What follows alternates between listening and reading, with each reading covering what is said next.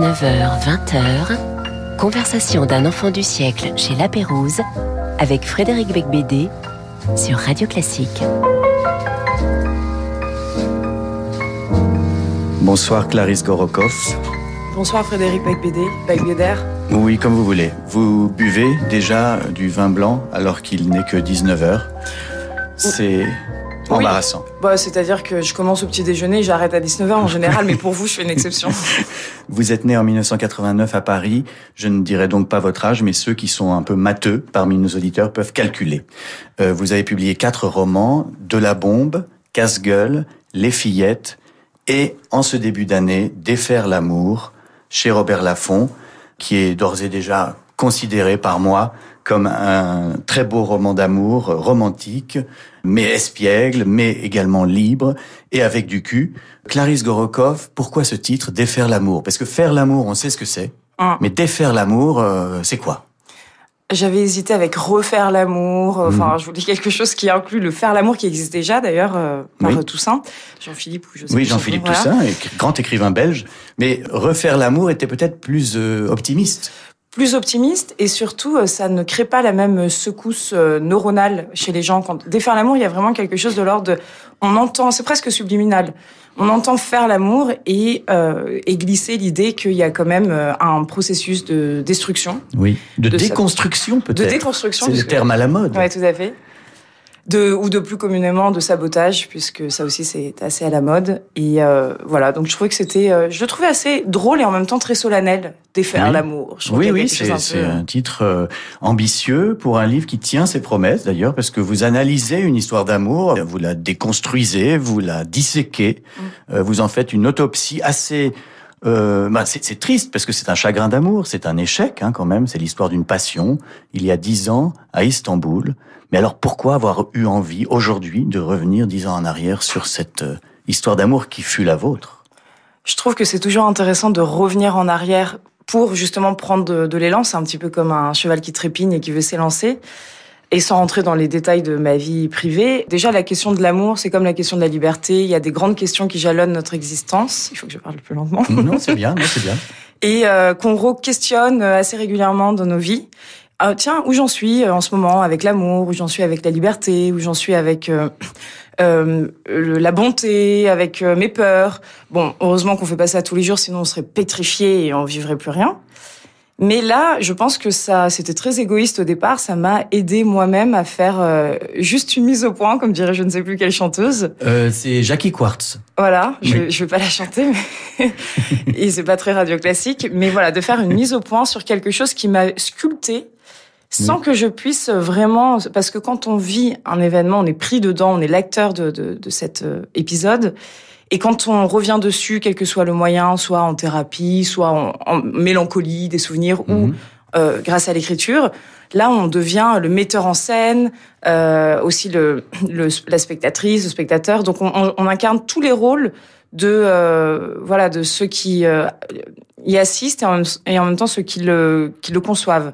Et Oui. moi ça m'a aidé en fait à Vous aviez une distance temporelle qui vous permettait d'en parler un peu plus, euh, de manière un petit peu plus calme, parce que c'est quand même une histoire qui a, qui a été importante pour vous. Je dis vous parce que vous aimeriez que je dise la narratrice, mais enfin elle s'appelle Clarisse Gorokov euh, dans le Oui. livre. en a pas 36 000. Et en plus, euh, c'est publié dans une collection qui s'appelle Confession, dirigée par Thibaut de Montaigu euh, chez Robert Laffont. Donc c'est vraiment pas un roman, hein, on peut le dire, c'est votre euh, histoire. Et ça ne veut pas dire que tout soit vrai, parce que Non. la littérature transforme les choses. Bien sûr. Et puis les souvenirs transforment les choses. Donc même quand on fait la promesse solennelle d'une confession en disant je vais dire que la vérité, ne serait-ce que euh, la manière dont on se raconte les choses à nous-mêmes est déjà distordue par cette machine complètement loufoque qui est la mémoire et Mm. qui ne qui ne jure jamais fidélité euh, totale Mm. aux faits. Donc euh, moi j'appelle comme ça un roman parce que je fais pas de distinction entre la fiction et la réalité de manière générale. Je pense que l'une génère l'autre et l'autre génère l'une et que c'est pas un échappatoire. Oh, je vis dans le réel et j'ai besoin de m'échapper. Allez hop, la fiction, puis je reviens dans le réel. Euh, vous devez le savoir mieux que moi parce que vous avez écrit plus de livres. Mais chaque euh, livre et même parfois un paragraphe, si vous ne l'aviez, enfin, vous pouvez voir les conséquences qu'il a eu sur le réel et la manière dont il a pu produire de la réalité, en fait. Mhm. Ça, c'est.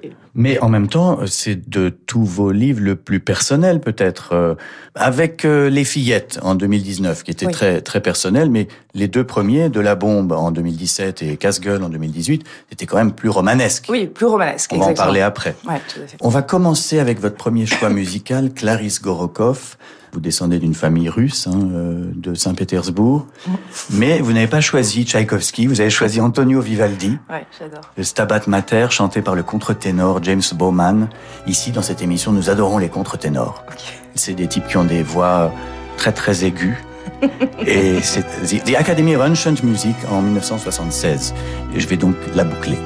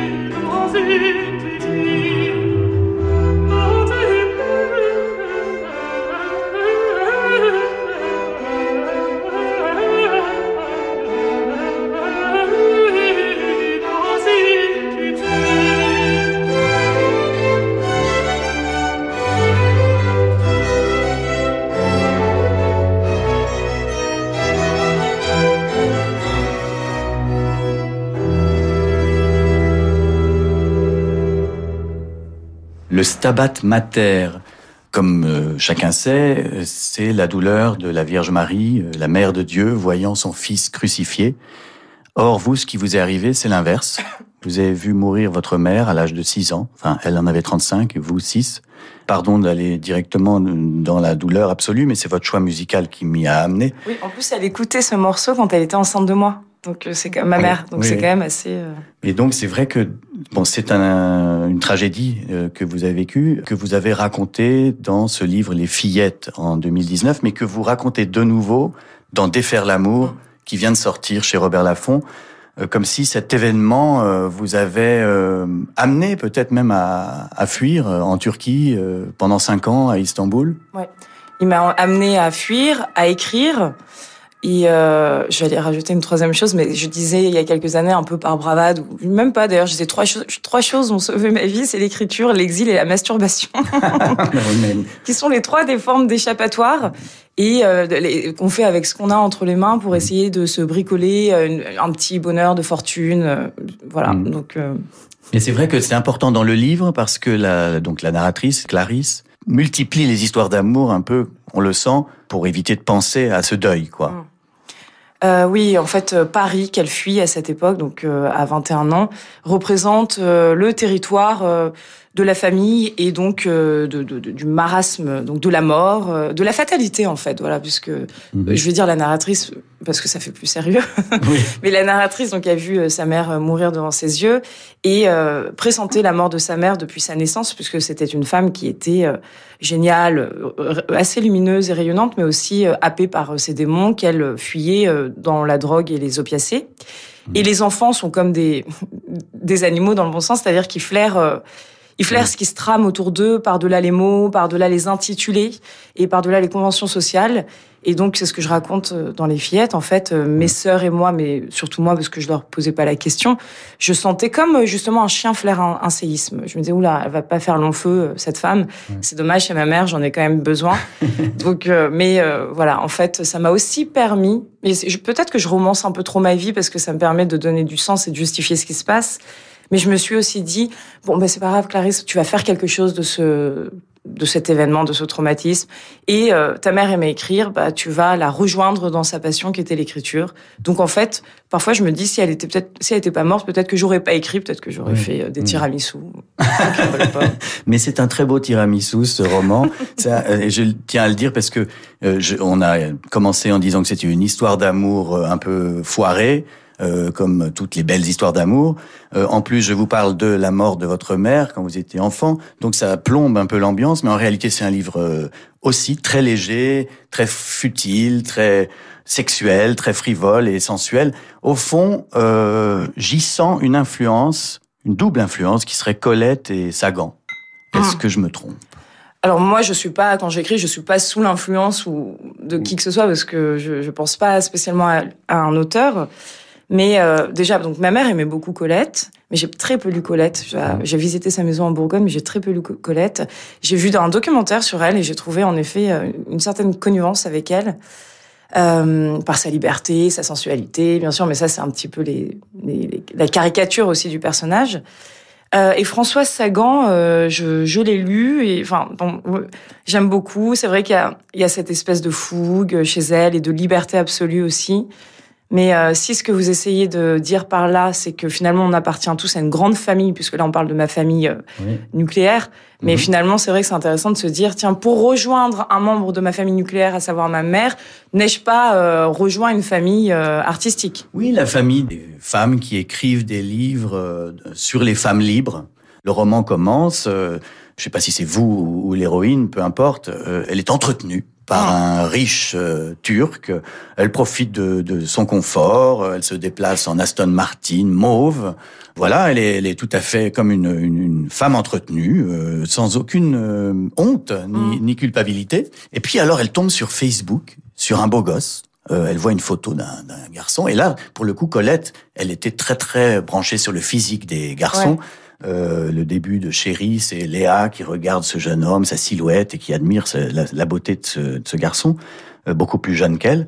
Et donc, c'est ce qui s'est passé. Vous avez Alors, genre euh, vu un gars en photo et avant et décidé d'aller le rencontrer. J'ai entendu parler de ce gars à une soirée euh, à Bébec et après bon mais c'est vrai que oui beaucoup de choses se font euh, virtuellement mais en même temps euh, c'est je trouve que le virtuel a aussi quelque chose de très romanesque parce que c'est propice au fantasme. On a une image, une image c'est vraiment pas très incarné, on projette sur cette image quelque chose et ensuite on va vérifier euh, si la réalité est conforme à, nos projections, à nos fantasmes. Mais ça veut dire que l'histoire est déjà entamée par euh, par nos fantasmes. Oui, mais ça, c'est peut-être d'ailleurs ce qu'il y a d'original et de nouveau dans votre façon de faire un roman d'amour, parce que euh, autrefois, il n'y avait pas euh, tout ça, toute cette technologie. Les, Oui. les romans d'amour, c'était plutôt des lettres ou des gens qui se croisaient et puis se, se cherchaient. Là, euh, c'est euh, ben, c'est un roman d'aujourd'hui avec les réseaux sociaux. Mais j'aurais sans doute écrit euh, une lettre, ou alors j'aurais peut-être été euh, une stalkeuse à l'époque, c'est-à-dire, mais dans les dans la forme, dans les formes de l'art, c'est-à-dire j'aurais essayé de voir où il habite, et je serais passée un peu comme Anne de Pompadour faisait pour euh, pour se serrer le roi. Elle, savait qu'il allait à la chasse tel ou tel jour, et elle elle, elle, elle faisait semblant de se promener, et en fait elle a elle lui a tapé dans l'œil. Oui, elle le savait. Et c'est vrai que euh, moi, à cette époque, j'avais quelque chose de Madame de Pompadour. Je me disais que je pouvais euh, avoir une cible et puis euh, l'obtenir. Et toute la partie, peut-être que j'ai encore un petit peu ça, mais ça m'excite moins en fait. Je mets moins de quête personnelle dans ce processus, parce que c'est quand même un processus très narcissique et qui correspond un peu à cet âge. Mais en tout cas, j'aime bien l'idée de déployer des moyens pour, euh, oui, pour euh, Conquérir. pour Conquérir, l'homme. exactement. Alors là, il est donc c'est un Turc parlant français qui se prénomme Onur et qui ressemble à Alain Delon jeune. En fait, pas vraiment dans la vraie vie. Beaucoup plus beau qu'Alain Delon. Moi, Alain Ah Delon bon me fait froid dans le dos. J'aime pas trop. Je préfère largement euh, Maurice Ronet. Bon, Mhm, euh, mhm. mais euh, les Turcs adorent euh, Alain Delon, donc euh, c'était plus facile de voilà. D'accord. Il est très beau en tout cas. Il est vraiment très beau. Et en plus, euh, vous vous entendez très bien, et donc c'est une histoire qui commence très très bien. Bon, évidemment, on va pas te raconter tout le livre, mais ça, ça finit moins bien que, que ça ne commence, ce qui est le cas de à peu près toutes les histoires d'amour. Sauf les mariages arrangés, c'est pour ça que je suis pour. Ça commence mal et ça ne peut que ça m'améliorer et s'arranger. Donc je pense que c'est génial en fait. Alors, cela dit, il se trouve que le livre se passe intégralement à Istanbul, et qu'il y a eu ce tremblement de terre épouvantable en Turquie. euh, on n'a même pas euh, les chiffres exacts du nombre de morts, euh, peut-être euh, 50 000, 60 000. Quand vous y viviez, vous avez assisté à la révolution euh, avortée euh, à l'époque, il y a une dizaine d'années.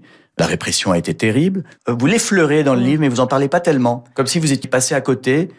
Oui, c'était Gezi Park et c'était quand même un grand truc. Alors, il y a deux choses. Déjà, peut-être que le phénomène de l'amour est un phénomène qui réduit l'être sur soi, sur ses intérêts et sur son hédonisme, ce qui était complètement le cas.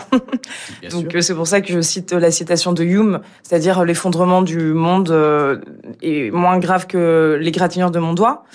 Euh, ou je sais plus exactement Oui, ce qu'il dit, c'est bon. Et c'est tout à fait vrai. Et euh, le deuxième, euh, on va dire le- la deuxième excuse, je sais pas si je devrais dire ça, mais je pressentais que ça allait être une révolution avortée et que c'est pas ma participation qui allait, qui allait changer en fait euh, le phénomène. Et non pas parce que c'était mal parti, mais c'était l'été, l'été approchait et les Turcs tels que je les connaissais sont adorent l'été. Ils aiment partir en vacances, c'est leur saison. Et je me disais oula, ça va pas tenir cette euh, voilà. Alors, je vais vous demander de lire euh, la page 84 et 85 de Défaire l'amour chez Robert Laffont, et vous allez voir qu'il y a quelque chose de prémonitoire dans, ce, dans cette page. La ville s'étend, elle dévore la mer, elle s'étale, elle a les bras grands ouverts vers le nord, le sud, le far ouest et le soleil levant. Elle n'a pas de limite, elle est vorace et repue. Elle a ses mots à dire, elle les hurle jusqu'à l'aube. Ils sont parfumés d'histoires, de vents et de plaines lointaines. Ces petits bateaux se faufilent entre les grands. Istanbul est une femme, un homme, une flamme, un forum, un milliard de murmures condensés dans un flocon. Istanbul est une Amazone, un pirate, un imam, une mère au foyer, un businessman, une étudiante, un poète. Istanbul a des dents de toute taille et des voitures de stars, des bras chauds et velus, des verres à pied, des lèvres sèches et pulpeuses, et des yeux de miel avec des cils mouillés, des larmes dans la voix, mais une voix qui vous étreint et vous propulse sur l'autre rive, un corps enchanteur, des footballeurs internationaux, des livres et de la poussière, des corridors mystérieux et des bars perchés dans le ciel, des transsexuels ésotériques, des corbeaux, des murailles, des smartphones dans, toutes les mains, des mouettes hystériques et des chiens aux yeux tristes, des paris fous, des romances folles, des taxis un peu sous. Épicurienne, réservée, débraillée, impérieuse, piquante et mystérieuse, elle attend fébrilement l'apocalypse. Plus elle est paumée, plus elle rayonne. Sainte putain des jours qui passent et que rien n'efface. Miroir, mon beau miroir, chaque fois que je me laisse happer par elle, je l'entends me murmurer. Toi et moi, nous sommes pareils. Sous notre folle danse, la terre tremble. Un jour, tout le monde le sait, Istanbul s'effondrera. L'immense faille sismique sur laquelle elle se déploie gronde déjà. Elle et moi, nous sommes les mêmes. Quand vous avez écrit cette phrase, sous notre folle danse, la terre tremble, comment avez-vous écrit cette phrase, voilà? Alors oui, c'est vrai que quand euh, je vivais à Istanbul, j'avais conscience que euh, the big one, comme il l'appelle d'ailleurs, euh, mhm. allait arriver. Enfin, c'est prévu en fait. Il va y avoir un énorme tremblement de terre à Istanbul qui va être peut-être aussi dévastateur que celui-ci, ou peut-être même plus, un peu comme celui qu'il y avait eu en 1999, mais vraiment au cœur de la ville. Et c'est fascinant de vivre dans un endroit comme ça parce que c'est un symbole d'histoire et donc de sentir une sorte de danger permanent c'est un peu comme si on était dans une euh, vanité, quoi. Memento mori en permanence. Souviens-toi que tu vas mourir, souviens-toi que tu vas mourir. Et ça décuple la beauté des choses, ça décuple l'intensité, l'excitation et euh, ce, sentiment de euh, carpe diem, en fait. Oui, oui. C'est vraiment ça, votre roman. Il y a à la fois le deuil maternel, la menace d'un tremblement de terre. Il y a constamment, on sent que vous essayez de faire un livre espiègle, mais vous n'y arrivez pas. il y a toujours un petit peu de, de profondeur qui vous qui vous empêche de, de profiter de justement du moment présent. Et d'ailleurs, je trouve que ce personnage de Clarisse euh, dans le livre est un peu une emmerdeuse parce qu'elle rencontre un mec génial qui est fou d'elle et elle se prend la tête en permanence. Pourquoi est-ce que les femmes foutent en l'air les belles histoires d'amour euh, qui leur tombent dessus? Oui, peut-être parce que les hommes les y incitent. Peut-être qu'en fait, on est le bras armé de l'intention des hommes, en fait. C'est peut-être eux qui veulent saboter l'histoire et nous, on se dévoue, on, va au combat. C'est ça, voilà. Ça va être notre faute encore. Mais je pense que c'est plutôt, il y a un type de personne. Alors déjà, je pense qu'on a tous, je, pas pour me citer, mais j'avais écrit cette phrase dans De la bombe où je disais euh, euh, chaque homme a en soi le fantasme de la chute. D'ailleurs là, j'écris un essai sur la chute parce que je pense que euh, l'effondrement, la décadence, le déclin, toutes ces choses qui, sont inévitables puisque c'est forcément le, dénouement de toute vie. Et euh, toute personne très ambitieuse sait que bah, plus elle monte haut, plus la chute peut être euh, vraiment non seulement fatale, mais aussi vertigineuse. Et ça, ça me fascine. L'idée qu'en fait, on court, on, s'agite, alors qu'on sait que la force de gravité, au sens propre et au sens métaphorique, va nous rattraper.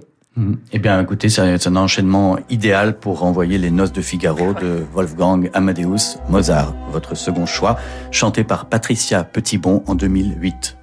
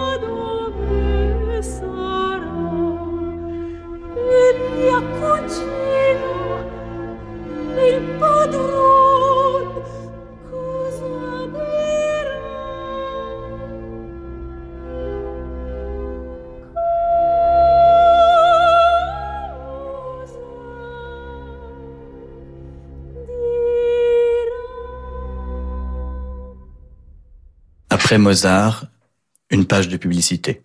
Bonjour, c'est Elodie Fondacci. Pour les vacances d'hiver, c'est une moufle que je vous ai tricotée sur les improvisations à l'orgue de Paul Gousseau. Voilà sur le sentier un lapin qui s'approche. Oh dit-il. Quelle belle moufle La moufle d'Elodie Fondacci. Une histoire en musique proposée par l'Auditorium Orchestre National de Lyon et Radio Classique à retrouver sur radioclassique.fr et sur toutes les plateformes de podcast habituelles. La vie de Jésus avec le pape François. Pour la première fois dans l'histoire, un pape a voulu, a dirigé et a orchestré une biographie de Jésus. Le résultat, un récit hors du commun. De Bethléem à Jérusalem, nous vivons page après page dans l'intimité, la destinée et l'épopée de celui qui a changé l'histoire de l'humanité. La vie de Jésus, racontée par Andrea Tornielli, commenté par le pape François. Un livre exceptionnel, un événement mondial, aux éditions du Cerf. Et si vous assistiez au meilleur de l'opéra en une soirée? Radio Classique vous attend à la folle soirée de l'opéra. Venez vivre l'émotion des chefs-d'œuvre de Verdi, Mozart, Bellini, Offenbach. Un fabuleux concert où les plus beaux airs rencontreront les plus belles voix. La folle soirée de l'opéra, un concert radio classique animé par Jean-Michel Duez les 30 juin et 1er juillet au Théâtre des Champs-Élysées à Paris. Au 01 49 52 50 50 ou sur théâtrechamps-élysées.fr. Événement au Théâtre Impérial Opéra de Compiègne. Une toute nouvelle production lyrique créée avec sa compagnie en résidence, Les Frivolités Parisiennes, le 3 mars prochain. Coup de roulis, une comédie musicale d'André Messager de 1928 où passions amoureuses et musique raffinée se mêlent à merveille. Telle une série à rebondissements, cette folle aventure nous entraîne sur un navire où les cœurs chavirent. Coup de roulis, une première à ne pas manquer, le 3 mars au Théâtre Impérial Opéra de Compiègne. Réservation sur théâtredecompiègne.com. Jusqu'à 20h, conversation d'un enfant du siècle chez La Pérouse avec Frédéric Becbédé sur Radio Classique. Et je suis toujours avec euh, Clarisse Gorokov pour Défaire l'amour chez Robert Laffont. Mais je voulais parler aussi du reste de son œuvre. Vous avez commencé très tôt par un premier roman chez Gallimard en 2017, De la bombe, qui était assez euh, euh, violent puisque c'était l'histoire d'une jeune femme qui pose une bombe, encore une fois, à Istanbul, dans un, un hôtel 5 étoiles qui s'appelle le Four Seasons. Pourquoi avoir voulu comme ça euh, tout de suite devenir terroriste?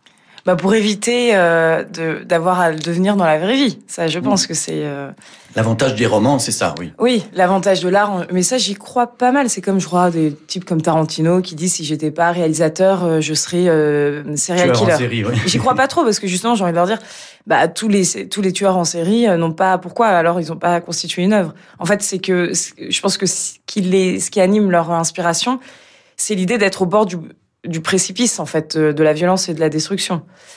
Euh, ceci dit, moi, à l'âge où j'ai écrit euh, de la bombe, donc je vivais à Istanbul, en Turquie, j'avais, je pense, une sorte de, quand même de, feu au corps et aux neurones et à l'âme, enfin partout, où je me disais, parce que c'est un âge où on se pose la question de comment trouver ma place dans le monde, et on sait qu'on peut trouver sa place de manière conventionnelle, en s'inscrivant dans certains schémas, et puis voilà, de manière un peu époustouflante, en devenant peut-être quelqu'un de célèbre, en faisant quelque chose d'honorable ou pas, parce que maintenant la célébrité c'est plus tellement associé forcément à, à, voilà quelque chose de majestueux, ou juste de manière euh, fracassante. Oui. Et donc le livre est, est assez fracassant et vous avez été assez remarqué en 2017. L'année suivante, Casse-gueule, euh, 2018. Alors là, pour le coup, c'est une fille qui est défigurée. Elle est tabassée par euh, des hommes et euh, elle essaye de retrouver un visage pendant tout le livre? Non, pas vraiment. Justement, elle est contente de pas. Elle est en fait, elle, est, elle se sent libérée de ce à quoi les gens euh, l'associaient parce qu'en fait, elle avait un physique assez euh, très joli, un peu style Nathalie Portman, une beauté classique, lisse, qui fait l'unanimité, mais sur lequel on projette une forme de sagesse, de gentillesse, de voilà, de quelque chose de classique et euh, donc, euh, elle a toujours été jolie, mais finalement, sa beauté euh, l'enfermait dans quelque chose qui l'empêchait d'explorer le mystère de la vie. Je suis jolie, on m'envisage comme ça. Oui. C'est- D'ailleurs, on on m'envisage. Mhm. Et moi, c'est la question du visage qui me fascine parce que je, c'est la capitale de l'identité. Et parfois, je trouve qu'on on prend pour acquis notre visage alors qu'il est, il ne cesse d'évoluer, de dire des choses euh, de notre intériorité. Et que quand on rencontre là, par exemple, vous me regardez, je vous regarde, mais Oui, vous ne voyez pas ce que je vois de vous. c'est vrai. Et non, mais c'est vrai, c'est en permanence, c'est une sorte de d'entrelacement de regard et on sait, on offre quelque chose à son interlocuteur sans trop savoir ce qu'il y voit. C'est euh, ce que Lévinas, ce philosophe, disait, la nudité du visage. En fait, il y a rien de plus généreux et de plus vulnérable qu'un visage parce qu'il s'offre euh, à l'autre, quoi. Et ça, ça me. N'empêche que deux premiers romans qui s'appellent De la bombe et qui s'appellent Casse-gueule, vous aviez envie qu'on vous remarque hein, quand je même. pense, hein. bien sûr. Et d'ailleurs, comment avez-vous fait pour être édité chez Gallimard, dans la NRF, dans la collection blanche, à, à 26 ans? 27 pour de la bombe. Euh, Alors déjà, euh, je le voulais vraiment, pas forcément Gallimard. Hein. Je, je savais que j'allais être édité. Enfin, je- ai- oui, oui, je savais que j'allais être édité. J'en ai jamais douté, ce qui ne m'a pas empêché de mener mon combat pour l'être. Mhm. Mais j'ai eu de la chance parce que euh, c'était, euh, enfin, en fait, euh, j'ai envoyé mon manuscrit à plusieurs éditeurs et j'ai ciblé quand même les, les directeurs de collection. Et j'ai envoyé un extrait à Jean-Marie Laclaftine chez Gallimard Ouais. qui qui m'a répondu. Je nique pas les extraits. Je me suis dit, mais tiens, s'il me répond, c'est bon signe, même s'il me dit qu'il nie pas les extraits.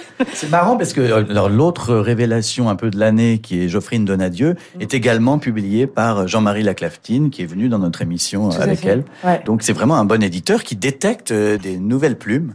Il faut lui rendre hommage. Oui, tout à fait. Alors maintenant, vous animez des ateliers d'écriture à votre tour, un peu, je crois. Ou me J'anime des ateliers d'écriture, je me trompe, euh, et euh, j'accompagne les gens dans le processus d'écriture. Et ça, c'est vraiment quelque chose de, de très intéressant quand on écrit, en tout cas pour moi.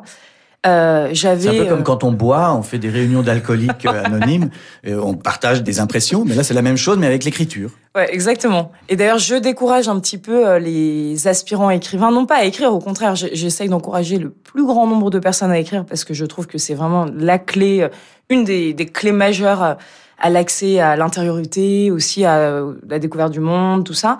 Mais par contre, je leur dis ne, ne mélangez pas euh, le geste créatif qui est quand même assez sacré et vraiment un très beau geste à euh, alors parce qu'ils pensent tout de suite aux éditeurs. Alors comment je vais faire pour être édité et tout. Je leur dis Oui. ça c'est le début des emmerdes et des frustrations et des déceptions. Vous avez eu beaucoup de déceptions parce que bon, deux premiers romans chez Gallimard en deux ans, puis l'année suivante vous partez aux Équateurs, une autre Mm. maison très prestigieuse, pour le troisième qui s'intitule Les Fillettes et qui est là le récit romancé de ce drame familial, de la disparition de votre mère. Alors pourquoi avoir changé d'éditeur?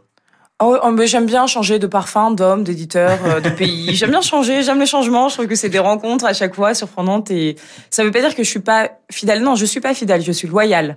Mais la loyauté n'empêche pas le changement. Alors que la fidélité, c'est un- une prison quand même. Voilà qui est très rassurant pour votre fiancé. Et puis, euh, bah, on va faire le jeu maintenant. Devine tes citations. Ah Con- oui. Connaissez-vous le jeu Devine tes citations? Je vais vous dire des phrases tirées de vos quatre livres. Alors, c'est plus facile que d'autres auteurs qui ont écrit 80 Bien sûr. bouquins. Et vous devez deviner dans lequel vous avez écrit cette phrase.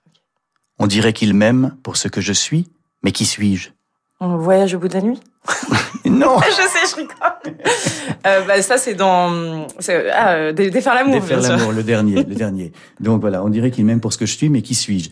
Donc quand je disais qu'elle se prend la tête, cette narratrice, c'est quand même un peu vrai. Hein Alors qui êtes-vous, Clarisse Gorokoff Ah, là, c'est une question que vous me posez. Ah Oui? Ah, moi, je suis un magma. Un magma, euh, comme vous d'ailleurs, en fait. On est un magma euh, pris dans un espace-temps qui, a, qui se joue de nous. Euh, la physique quantique, quantique le prouve. Mhm. Et euh, oui, j'aime bien juste me dire que je suis un mystère et que c'est pas forcément hyper narcissique de se pencher sur soi en tant que mystère. D'accord. Deuxième phrase. Il était une fois, dans un splendide palais sur les rives du Bosphore, une jeune femme qui s'apprêtait à poser une bombe. C'est facile, donc de la bombe. Premièrement. 2017. J'aime beaucoup cette première phrase. Elle a quelque chose d'une première phrase d'un conte, très classique. Bon, c'était déjà un roman turc, il y avait déjà euh, des hôtels de luxe, il y avait déjà un riche qui vous entretenait. Mais oui, parce que de la bombe, c'est la version fictive, romancée de euh, défaire l'amour. En fait, là, Oui, j'ai fait oui. euh, le pacte d'être sincère et Donc voilà, maintenant en fait on a le making of de, de la bombe. en Voilà, fait, exactement. oui, exactement. D'ailleurs, d'ailleurs vous écrivez de la bombe dans Voilà. le livre. Bon, et il y a quand même toujours ce problème. Vous êtes avec des garçons et vous dites je veux lui appartenir et je veux lui échapper. Mais comment on fait nous les hommes avec des femmes comme vous? Comment on fait? Expliquez-nous, donnez-nous le mode d'emploi parce que la fille veut être avec moi, mais en même temps elle veut s'échapper.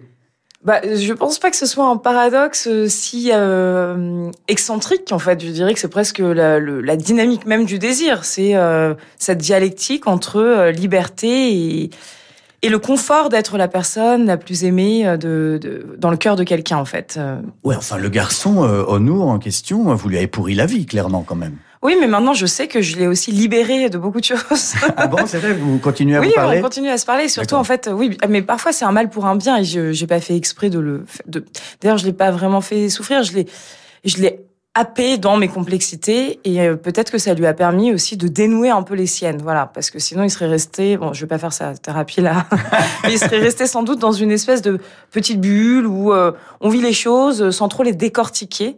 Oui. Et moi, j'ai toujours été soucieuse de comprendre en même temps que je vis, ce qui parfois est quand même très ennuyeux parce que ça bouffe aussi euh, la vie elle-même. C'est ce que je lui dis d'ailleurs. Donc, si par exemple il y a des auditeurs qui nous entendent et qui ont des vies un peu classiques et tout, il faut un peu sortir avec euh, Clarisse Gorokov parce que on va aller mieux, on va mieux se connaître, on va mordre la poussière. Ouais, c'est très on- thérapeutique Voilà. de sortir avec moi. Bon, alors une autre phrase de vous et vous me dites dans quel livre vous avez écrit cette phrase. Pourquoi les hommes et les femmes se marient Pour avoir une bonne raison de ne plus s'aimer? Euh, ça, c'est dans les fillettes. Oui, Oui, c'est vrai. C'est ce que ma ouais. mère euh, répond euh, aux questions des enfants. Ah, pourquoi ceci, pourquoi cela, pourquoi la mer est bleue? Et Et c'est vrai elle que vous disait vraiment ça? non là, je je, je sais pas. J'ai en fait j'ai essayé de restituer un petit peu euh, son état, sa tournure d'esprit. Oui, oui. une tournure d'esprit très pessimiste et mais en même temps très artistique, très Ouais. littéraire. Oui, oui. Bon, alors comment écrit-on un roman d'amour en 2023 C'est un peu la question que je me posais dans mon papier sur euh, défaire l'amour dans le Figaro magazine. C'est-à-dire que on sent que vous avez envie d'être romantique, mais que c'est plus vraiment possible aujourd'hui dans ce 21e Hmm, siècle.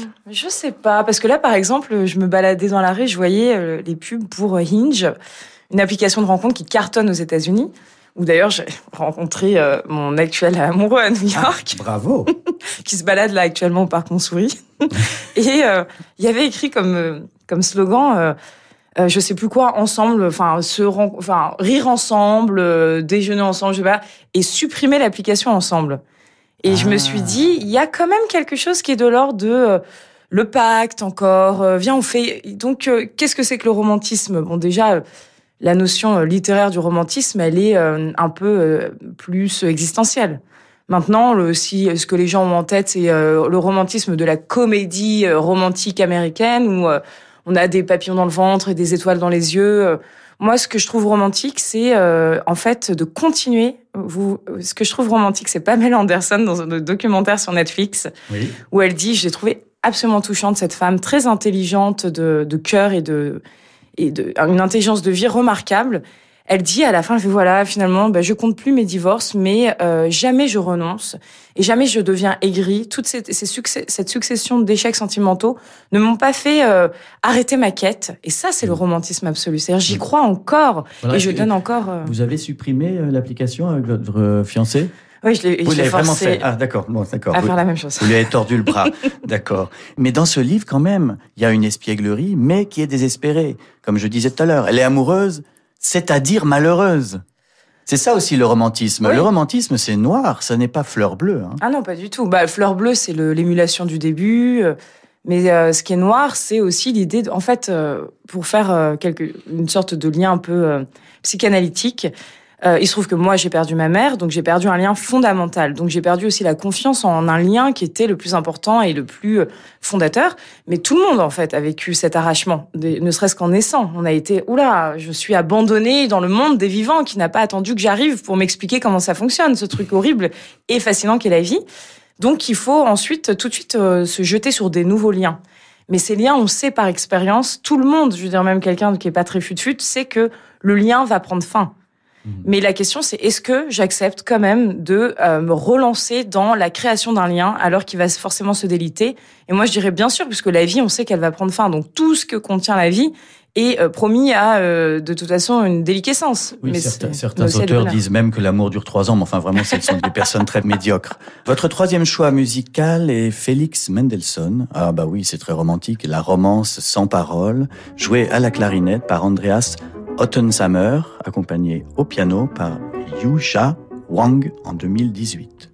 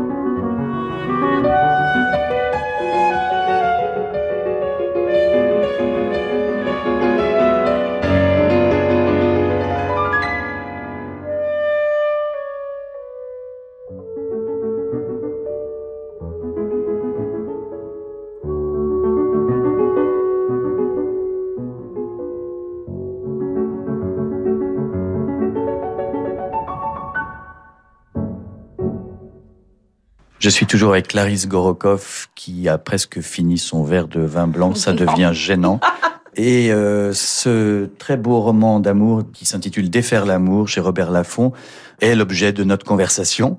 Je vous ai embarqué un peu dans mon combat contre la victimisation des femmes. J'en ai un peu marre de lire des livres de femmes qui se plaignent, souffrent. Bien sûr, ça existe, hein, les violences euh, sexistes et sexuelles existent, mais quand il y a 400 livres en même temps qui en parlent, on en a un peu marre. Et c'est vrai que vous, vous avez cette force, cette originalité, c'est que vous êtes orgueilleuse. Oui, vous n'avez pas eu une vie euh, facile et même très dure, mais on sent ce personnage qui a l'orgueil de rester légère et de rester euh, libre. Et puis, euh, même si elle a envie d'aller euh, boire dans une boîte de nuit, eh bien, elle va le faire. Oui, d'ailleurs, c'est intéressant ce que vous dites, parce que c'est la première fois que je fais une association aussi directe grâce à vous entre l'orgueil et la fameuse résilience. Peut-être que c'est ça la clé de la résilience, c'est d'avoir tellement d'orgueil qu'on se dit non mais moi la vie va pas me rouler dessus quoi. Oui. J'ai, euh, je suis là pour exister un temps, euh, je sais pas combien de temps, c'est infime dans l'histoire du cosmos et de, de l'humanité, mais je compte en profiter. C'est oui. c'est plutôt ça. C'est vraiment l'idée de j'ai envie de m'amuser. Je sais pas pourquoi on a créé ce- cette vie. Vraiment moi, je me souviens quand j'étais petite. Je regardais euh, le monde, les rues, les gens, je me disais, mais c'est ça que les, les, les, les, hommes ont, ont fait du monde et, et de, et de la vie. En fait, il y a le monde, c'est la, la plateforme, et la vie, c'est le processus. Et les, les hommes ont construit, euh, à, à partir de la somme de toutes leurs angoisses et de toutes leurs peurs, un système. Et ce Oui. système, je le trouve vraiment à se tirer une balle. Oui. Mais j'ai pas envie de me tirer une balle parce que j'ai envie justement de profiter de la vie et du monde. J'ai envie de voir les choses merveilleuses que regorge cette planète. J'ai envie de rencontrer les gens fascinants. J'ai envie de faire des choses. Et donc j'en suis encore là à, à être à, batailler pour que cette expérience qui va être vraiment euh, risible et ridicule en termes de temps, mais j'ai envie qu'elle soit grande, belle et majestueuse pour moi au moins quoi. Oui, oui. Et puis, c'est pas du tout euh, un livre doloriste. C'est un livre où il y a de la douleur, où il y a de la souffrance amoureuse, comme on peut en trouver chez Musset, par exemple. Et aussi une écriture très simple, avec beaucoup de blagues, beaucoup d'humour, beaucoup de scènes euh, de rencontres, de tromperie quand même, hein, un petit peu de tromperie. je vous ai dit que j'étais pas fidèle, Oui, mais loyale. oui, oui, oui. Quelle est la différence entre la fidélité et la loyauté? Expliquez-moi. Bah, je pense que la loyauté, c'est là, c'est animé par le cœur. Quand on aime quelqu'un, on ne le laisse pas tomber, on ne, la- on ne, on ne quitte pas quelqu'un. Et moi, j'ai jamais quitté vraiment mes ex. euh, Je les aimais pour ce qu'ils étaient, pas parce que quand j'étais avec eux, ça m'apportait une quoi que ce soit. Oui, mais quand Clarisse rentre à 5 heures du matin en sentant euh, le parfum euh, d'un autre, euh, c'est quand même de la loyauté Alors déjà, je, je compte que je tiens quand même à dire que je suis pas infidèle non plus, enfin dans le sens où je suis pas hyper volage, mais mais je m'en fous. de La fidélité, pour moi, ça, ça fait partie justement de cette construction sociale qui a été créée par les peurs, les peurs et les peurs. On a peur d'être abandonné, dont on on crée des espèces de pactes et de contrats.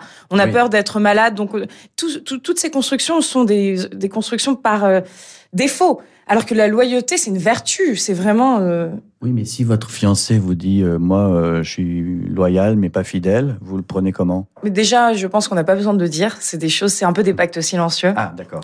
Et euh, quand au moment où on s'attire mutuellement, on sent ça. Alors des personnes qui ont fait aucun travail sur elles vont s'attirer parce que justement, bah, il y a le gros névrosé jaloux qui va rencontrer la grosse volage ou vice versa d'ailleurs, et ça va créer une, une histoire pourrie, de- Oui, déjà condamnée. oui, oui. Mais des gens qui sont un peu plus matures et qui ont fait un travail sur eux vont sentir ah bah elle euh, prend soin de sa solitude et de sa liberté, moi je prends soin de ma solitude et de ma liberté, mais on a le souci quand même d'être d'être ensemble parce qu'on a envie, c'est une expérience qu'on a envie de faire. Mais Vous chacun après vit bon voilà, je sais Vous pas. êtes assez forte, vous avez réponse à tout et je vous torture un petit peu sur ces questions-là, mais c'est vrai qu'elles sont dans le roman. C'est-à-dire que Honour, il n'arrête pas de l'interviewer, de lui poser des questions, lui dire mais t'étais avec qui avant moi? Raconte-moi. Et lui, est-ce que tu as couché avec lui Il veut toujours en savoir plus. C'est une névrose de possession, mais un peu masochiste aussi. Hein. Oui, c'est vrai, mais là aussi, euh, dans l'amour, il y a aussi il y a du sadisme et du masochisme pour ces êtres qui, euh, en fait, se vautrent dans l'amour parce qu'ils n'ont pas le courage de faire quelque chose de plus ambitieux de leur vie.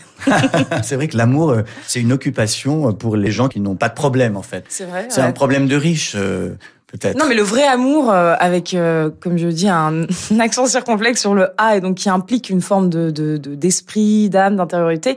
Non, ça c'est vraiment ça. Ça concerne absolument tout le monde. Ça devrait concerner tout le monde. Ça devrait être la priorité de, de tout le monde. Mais l'amour qui est euh, cette espèce de euh, de d'occupation un peu euh, narcissique où on veut se confirmer qu'on est que quelqu'un tient à nous et qu'on est toujours euh, voilà qu'on a certaines qualités et qu'on- voilà et- je sais pas qu'on fait des espèces de pactes ensemble euh, un- une sorte de Bref, je sais pas. Des selfies, des selfies. On fait beaucoup de selfies. Non, mais je vois ce que vous voulez dire. Alors, vous avez un projet, là, pour la rentrée prochaine, sur Van Gogh, Oui. à Auvers. Il y a une exposition au musée d'Orsay en septembre prochain. Et vous avez euh, travaillé sur cette euh, question. Alors, vous voulez en parler ou vous, avez l'air interloqué, là? Non, bah, du tout. Brièvement, en fait, il va y avoir cette immense exposition euh, qui commence à Amsterdam et ensuite qui va se poursuivre au musée d'Orsay. Au- Van Gogh a ouvert sur Oise, donc où il a vécu les deux derniers mois de sa vie et où il s'est suicidé et où il est enterré et où je vis. Moi, j'ai vécu ces trois dernières années à temps partiel. Et donc voilà, je me suis en allant visiter sa tombe assez régulièrement, qui est toute sobre et très jolie et très très émouvante. Je me suis imaginé que dans une vie antérieure, j'avais été une prostituée euh, qu'il aurait rencontrée à Paris, avec qui il aurait vécu. Une, il a il a fréquenté des prostituées, mais avec qui il aurait vécu une passion vraiment euh, un peu dévastatrice. Et cette femme, en fait, euh, donc écrit euh, à Van Gogh mort cette euh, cette histoire d'amour. Mais Van Gogh, de toute façon, était un être euh, qui appartenait plus, je pense, euh, à l'invisible qu'à- qu'ici-bas, à l'au-delà, Mhm. pas à l'invisible, à l'au-delà. Et donc, c'est des êtres impossibles à aimer parce qu'ils sont dans une dimension de l'existence qui est pas du tout prosaïque, quoi. Donc ça, ça sera pour euh, l'automne prochain. On- Septembre prochain, oui. On a hâte de vous lire. Est-ce que vous êtes plutôt discipliné ou euh, indiscipliné dans votre écriture? Ah non, très, dis- euh, très discipliné, autodiscipliné. D'ailleurs, Oui. pas discipliné tellement. Enfin, si, en fait, je suis quand même, je suis vierge, comme vous d'ailleurs. Je Oui, suis vierge, oui. ascendant scorpion. Oui. Donc, je suis en fait quelqu'un de discipliné. D'accord, donc vous travaillez tous les jours à heure fixe. Pas à euh, heure fixe. Je suis, non, je suis discipliné et flexible. D'accord. Oui, c'est comme loyal Loyal. mais pas fidèle. Exactement. C'est un peu ça. Très bien. Est-ce que vous êtes heureuse de la sortie de ce livre? Parce que c'est une question qu'on pose Ouais, jamais. c'est vrai. Très Ça- bonne question. Êtes-vous fière de ce livre? Ah oui, je suis très fière de ce livre parce que je trouve qu'en fait, euh, je le trouve généreux, euh, Oui. contrairement à mes autres livres qui étaient plus narcissiques. Et euh, surtout, j'ai des retours de lecteurs et de lectrices, et c'est pour ça que je voulais écrire quand j'étais petite.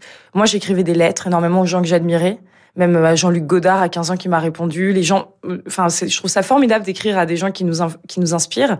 Et donc, je me suis dit, moi, je vais écrire pour émouvoir les gens, comme j'ai été émue, ou les inspirer, ou les faire réfléchir. Et je veux qu'ils m'écrivent, eux, qui me racontent leur vie à eux. Mhm. Et là, j'ai des gens qui m'écrivent leurs histoires d'amour, leurs échecs amoureux, et je trouve ça euh, génial. C'est vrai que c'est un livre généreux parce que on pourrait se dire que c'est un livre exhibitionniste puisque vous racontez une histoire d'amour que vous avez vécue, euh, mais par le truchement du style, de l'humour, de la distance, euh, par le décor de cette euh, immense mégapole qu'est Istanbul, en fait, ça dépasse euh, votre nombril et ça devient universel. Donc bravo, Merci je vous félicite et merci, gentil. merci beaucoup d'être venu discuter avec moi parce que c'était très intéressant. Mais je savais que vous vous sentiez un peu seul, alors je Ouais. me suis C'est gentil. Alors, votre dernier choix musical, c'est le choix jazz, c'est Billie Holiday qui chante I'm a fool to want you.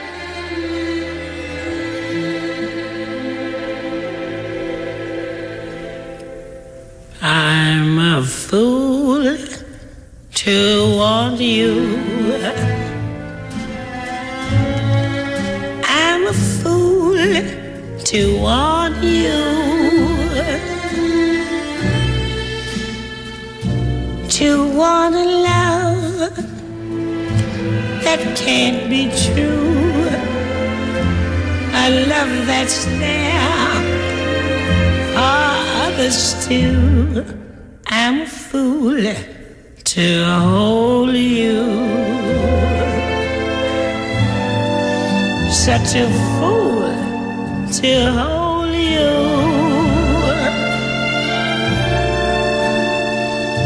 To seek a kiss, not mine alone.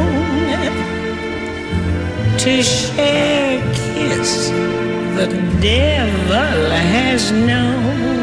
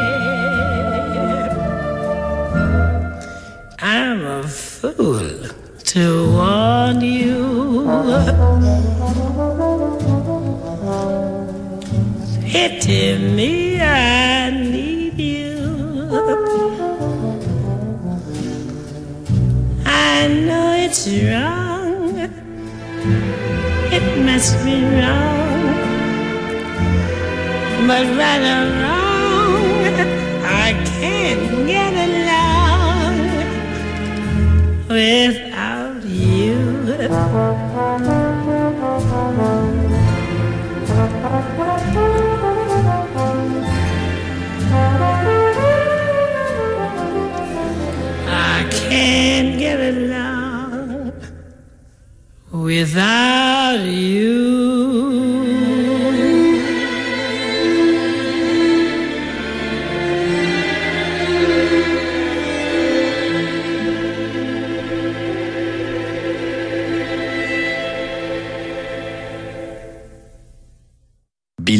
Holiday, choisie par Clarisse Gorokoff, qui chantait I'm a Fool to Want You, chanson coécrite par Frank Sinatra en 1951 et qu'il avait dédiée à Ava Gardner, qui était euh, sa fiancée, euh, son amoureuse, et c'était très compliqué entre deux.